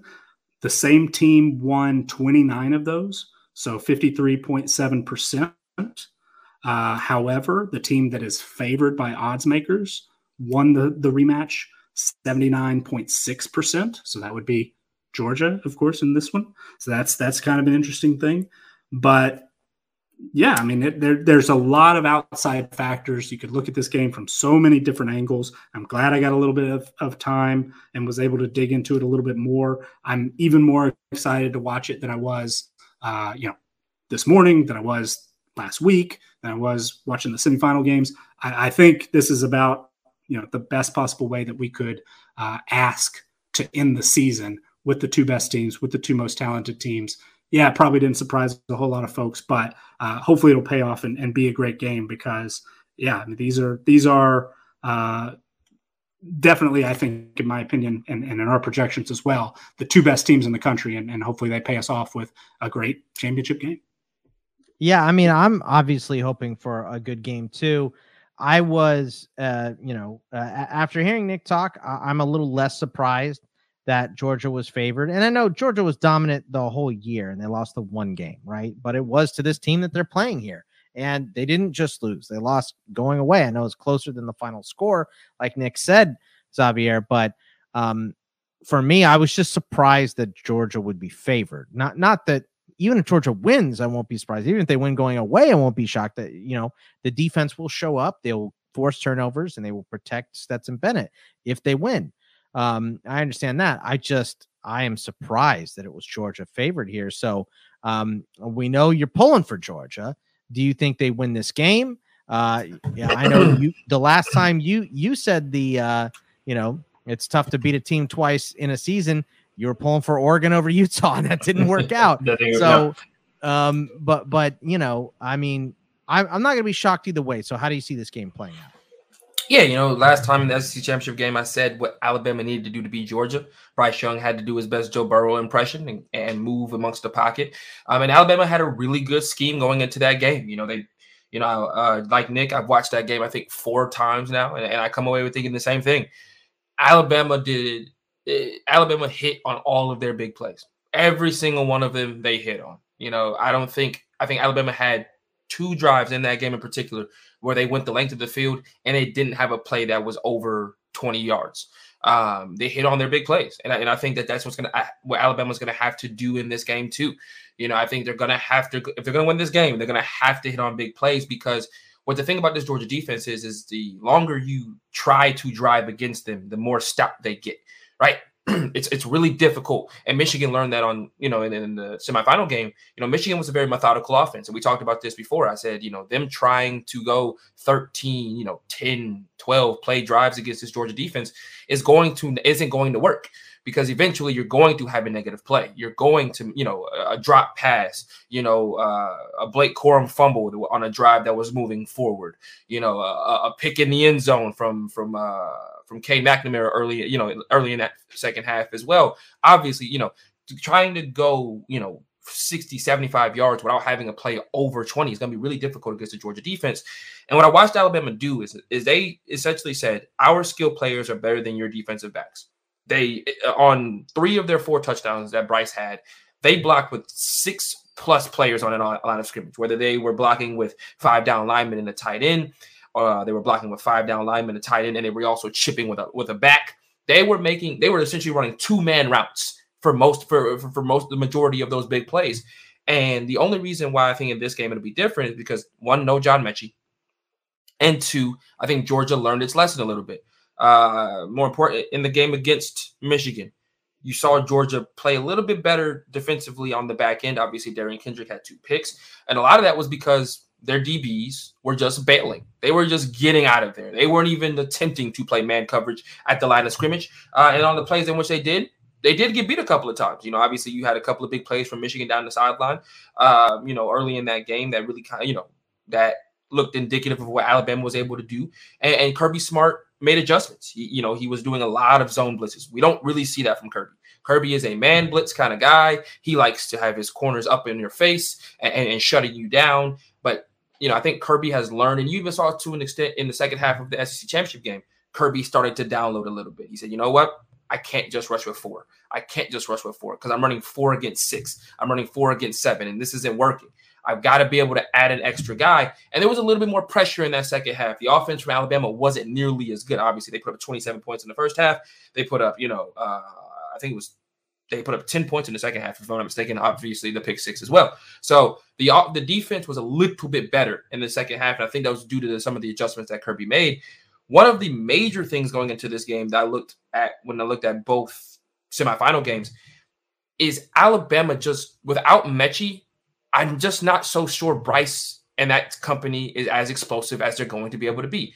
You know, you named Jaleel Billingsley. I, I don't think that they're comfortable with him right now. I don't think Bryce is comfortable, and I think Bryce Young still has a tendency to be a, to be you know a first year starter. He likes his number one guy, and if he's not there, you know uh, Cincinnati did a really really good job of getting them in situations where he was having to find a second and third guy. Uh, and I think that if you look at Georgia's perspective, if he's having to check off his one and two, there's a guy in the backfield by that point. And I think that you know what the, the one problem Cincinnati did have is they couldn't stop the run. If Cincinnati had even a, a, whisper of a run defense in that ball game, that's a completely different game. You know, it, it, it you know, Bryce Young wasn't on. He only had what 184 yards, 187 yeah. yards, something like that. Exactly, and I think that was due in large part to that, the way that Cincinnati played them because you only are really fearing one receiver now. They would put a safety over the top, man on man with Ahmad Gardner or, or Corey Bryant, or excuse me, Coby Bryant on uh, on Jameson Williams, and they said, "Hey, Ja'Corey Brooks, hey Slade Bolden, you beat the rest of them." Like you know, and outside of that one touchdown pass to Ja'Corey Brooks, they really couldn't do it consistently all game. And I think if you're Georgia, you're going to look at the same type of situation.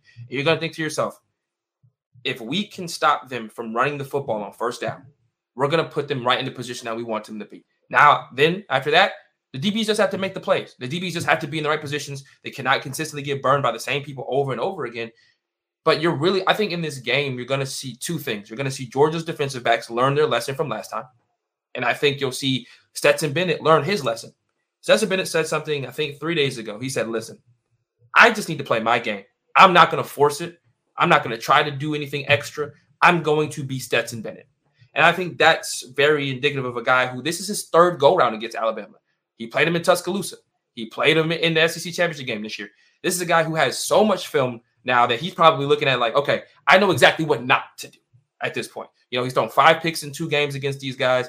He's had really good first halves to Nick's credit. He's had really good first halves against Alabama both times, and then had really bad second halves.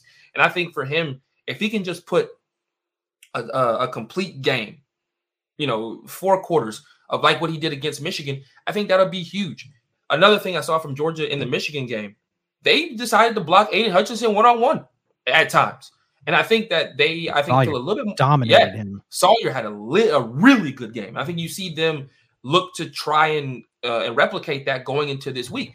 I didn't even hear David Ojabo's name in the Michigan game. Like I, I, he was a lost cause in that ball game, and that's because they did a better job of making sure that they had a hat on a hat, and in situations where they needed to get a little extra help, Kenny McIntosh was chipping, Zamir White was chipping, you know, and, and I think one of the matchups I'm looking forward to the most, if you're a Georgia fan, it's going to be James Cook against those Alabama linebackers.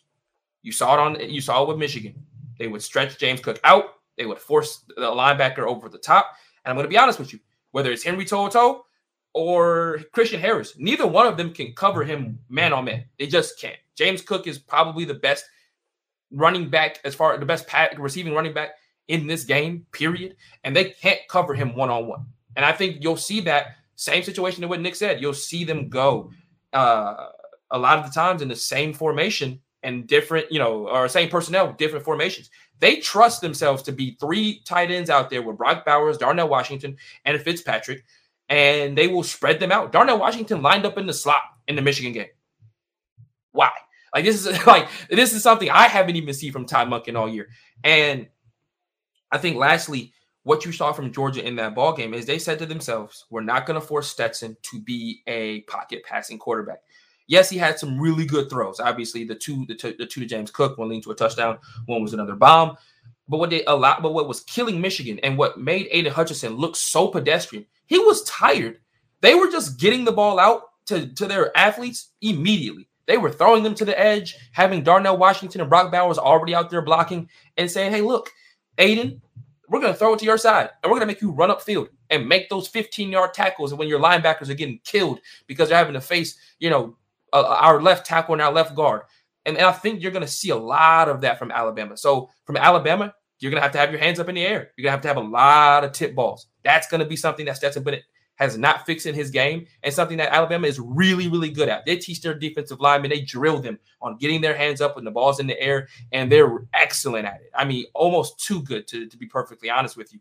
And I'm really excited. To, I'm to, I'm really intrigued to see Alabama's secondary. Because I'll be perfectly honest with you. Kool-Aid McKinstry and those guys looked awful. But Alabama's front four was able to get to Desmond Ridder. Heck, the first drive, Cincinnati's driving down. We all saw it. Alec Pierce was wide open in the end zone.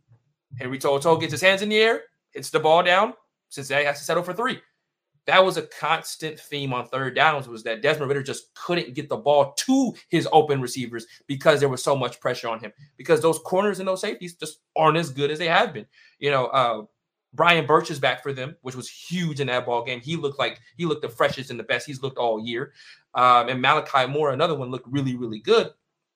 But corner, but but we'll have to see how healthy they are at the cornerback position because if they are running with guys like Kool-Aid McKinstry and company, it's going to be a long afternoon because you see Stetson Bennett is not afraid to throw a deep ball to Jermaine Burton on a random third down or second down at the 50 yard line. We're not, they're not afraid to take those shots. Heck, they weren't afraid to take those shots in the against the number one guys in the SEC championship game. Uh, so I think in this game, it's going to really come down to whether or not Alabama can run the football. Because I'll be honest with you, without Metchie, I don't think Bryce Young trusts the rest of those guys to make consistent plays. He might try, you know, a, a deep ball to Ja'Corey Brooks every once in a while, you know, uh, an important third down, maybe hit Slade Bolden every once in a while, but that's going to be Jameson Williams. Like he's going to look for Jameson Williams as much as he possibly can. And if Jameson Williams has another game like he did against Cincinnati, that plays right into Georgia's hands because Brian Robinson, what, what did, what did Alabama run for in the SEC championship game? If you take away Bryce Young's uh, Bryce Young's uh, total yards. I think B Rob ran for like 37 yards. That's not going to cut it. So if they can find a way to run the football against that Georgia defense, then we're gonna have a we're gonna have the same thing happen again. Alabama's gonna run away with this ball game. If Georgia's front four can come to play, and more importantly, the guys who were embarrassed last time, Jordan Davis, I'm talking to you because you had all the Twitter clips of you being fatigued and getting pancaked out here. You've got to play better, right? Like these are the guys. Nolan Smith this week talking about I just want to win. I've never won a championship at any level of football in my life. I just want to win a championship at this point. Got to go well, get it. Three sacks will help that out, you know? So, like, you know, if Georgia's defense actually plays like they have all year, there's nothing that really Bama can do, in my opinion, that would help them win this ball game. Because I think that so far this year, Alabama has been such an offensive heavy team in how they've leaned.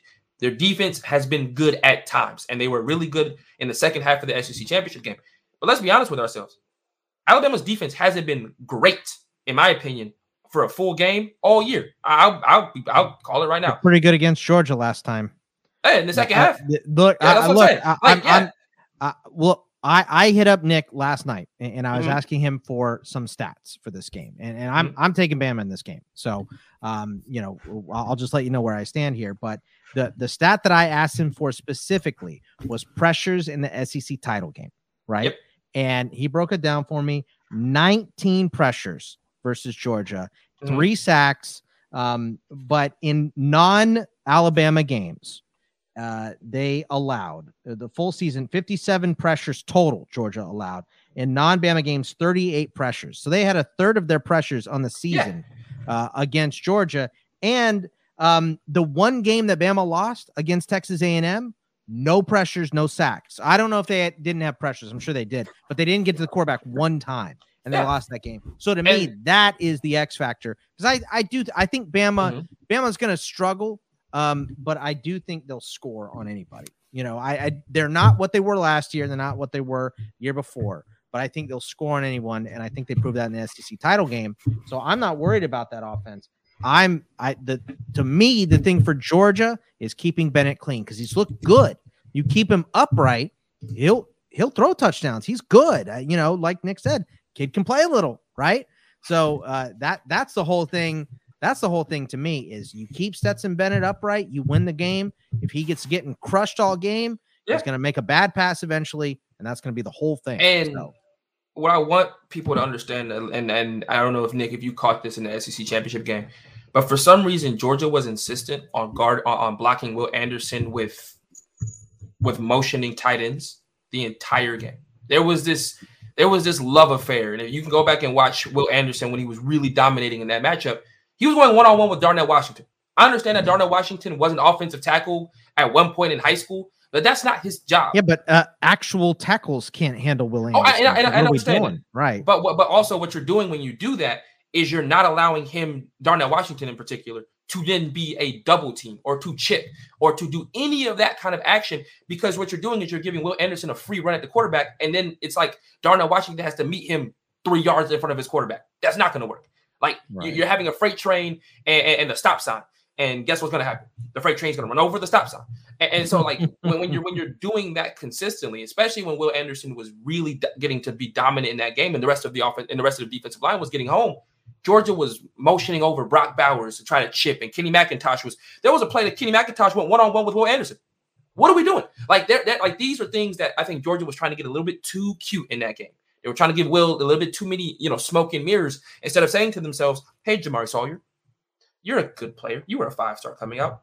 We trust you a little bit more than you know what we what we've shown in the past. Let's let you block a couple times and see what happens."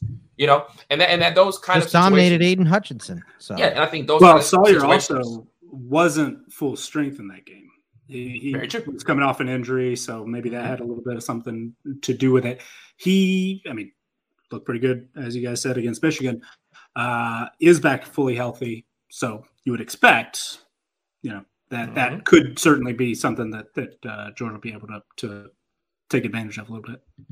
Yeah, I mean, and so I think where you look at Georgia's offense, they've got to make, they've got to win their mismatches. They just, they have a clear mismatch between running back and linebackers. I'll be honest with you, this is probably one of the weakest linebacking cores that Alabama has had in my history, in my lifetime. I, am gonna call, I'm gonna call it what it is. Oh, absolutely, yes, absolutely. Between Christian Harris is a first round draft pick. Henry To'oTo'o, maybe a day three guy. Just call it what it is. Are we considering Will Anderson a linebacker? He's a linebacker in no. our team profile. No. He's, no, he's he, yeah. Again, Absolutely. But he is, he, in my opinion. Yeah. Okay. Anyway.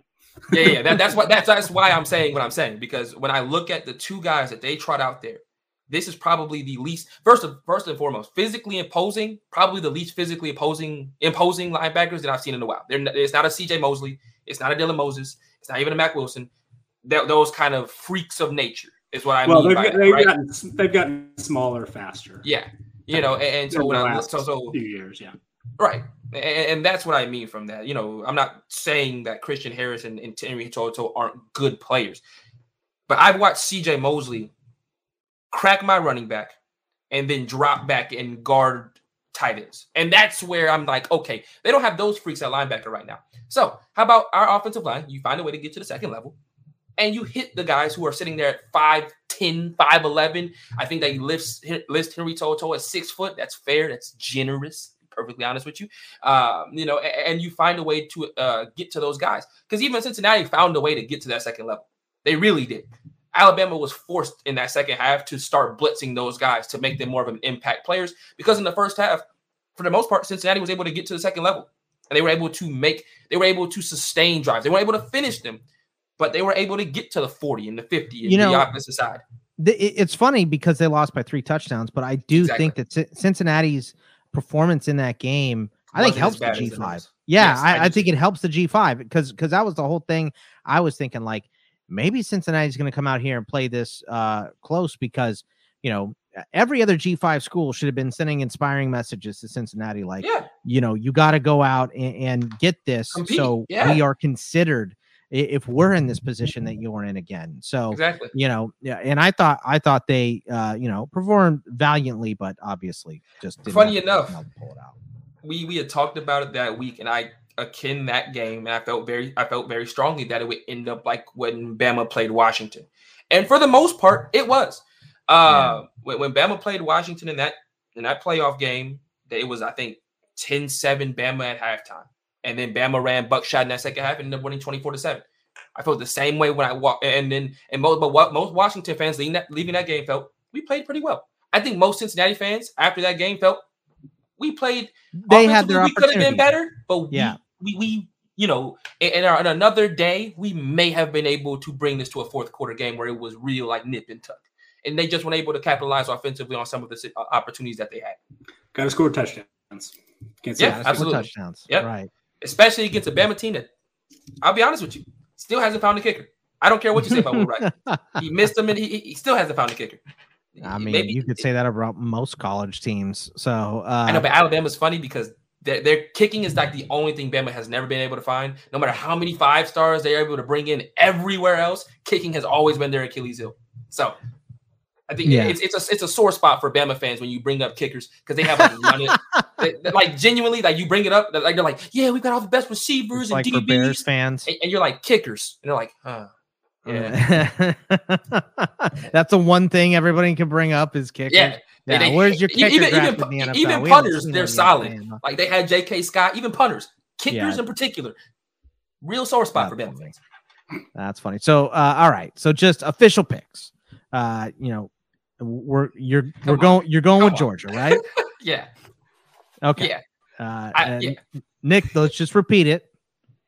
The projections 27 26. Uh, Georgia winning. 26. What a classic. Alabama covering. I, I, classic. I love it. I hope I'd be bald by be, Tuesday. That would Jesus. be uh the that's perfect, threading the needle. That would be the perfect sweet spot for me. That's that's threading the not, needle, right? Because you get happen. Bama plus three, and Georgia wins a, ta- uh, a natty. So uh, that would, that's that would that's what we want. Perfect. And this year we've been so uh, we don't we don't deserve perfect, so I don't expect that. My hair would look like Scott. And by we I mean like me. That. I don't deserve it. Uh, I I hope I hope that it, it happens that way because I'm going to be taking Bama, but it's going to be a great game, I think. So, uh, two best teams in the country. I don't think there's any debating that, uh, and that's what we get for the national title game. So, we will be back next week to break it all down, talk about some more. Uh, obviously, there's going to be some more transfer portal news and all kinds of good stuff. We might see Bill O'Brien taking a job in Jacksonville. So, uh, we'll see. There's going to be a lot to discuss next week. So, uh, go ahead, Xavier if Georgia wins, I want everybody to tip their USPS drivers. Uh, Obviously, okay. Stetson Bennett's Stetson Bennett's nickname is the mailman because he used to wear a USPS hat all of his football camps. If Georgia wins, tip your USPS driver on Tuesday. Obviously, if you were going for Georgia, I, I think right, that's fair. Of course. Uh, in Alabama, they might get mugged. So, uh, but uh, all right, that is going to be it for us for this week. Enjoy the national title game. I'm going to be uh, streaming it um, uh, on uh, in this league. So uh, that should be a lot of fun. Uh, it's always a good time uh, because I don't have an invested interest like these guys do. So uh, I'm sure they'll be screaming at their television on Monday night. It's going to be a lot of fun. Remember, you can follow us all on Twitter at Bogman Sports for myself, at CFB Winning Edge for Nick, and at Xavier underscore Triche, T R I C H E for Xavier. Good luck on all your bets, and we will see y'all next week. Take it easy, everybody. Thank you to our Patreon supporters for keeping our show ad free and for funding our wide range of college football analytics projects. Thanks also to Blake Austin for our theme music. To learn more about CFB Winning Edge, visit patreon.com slash CFB Winning Edge or follow us on Twitter at CFB Winning Edge.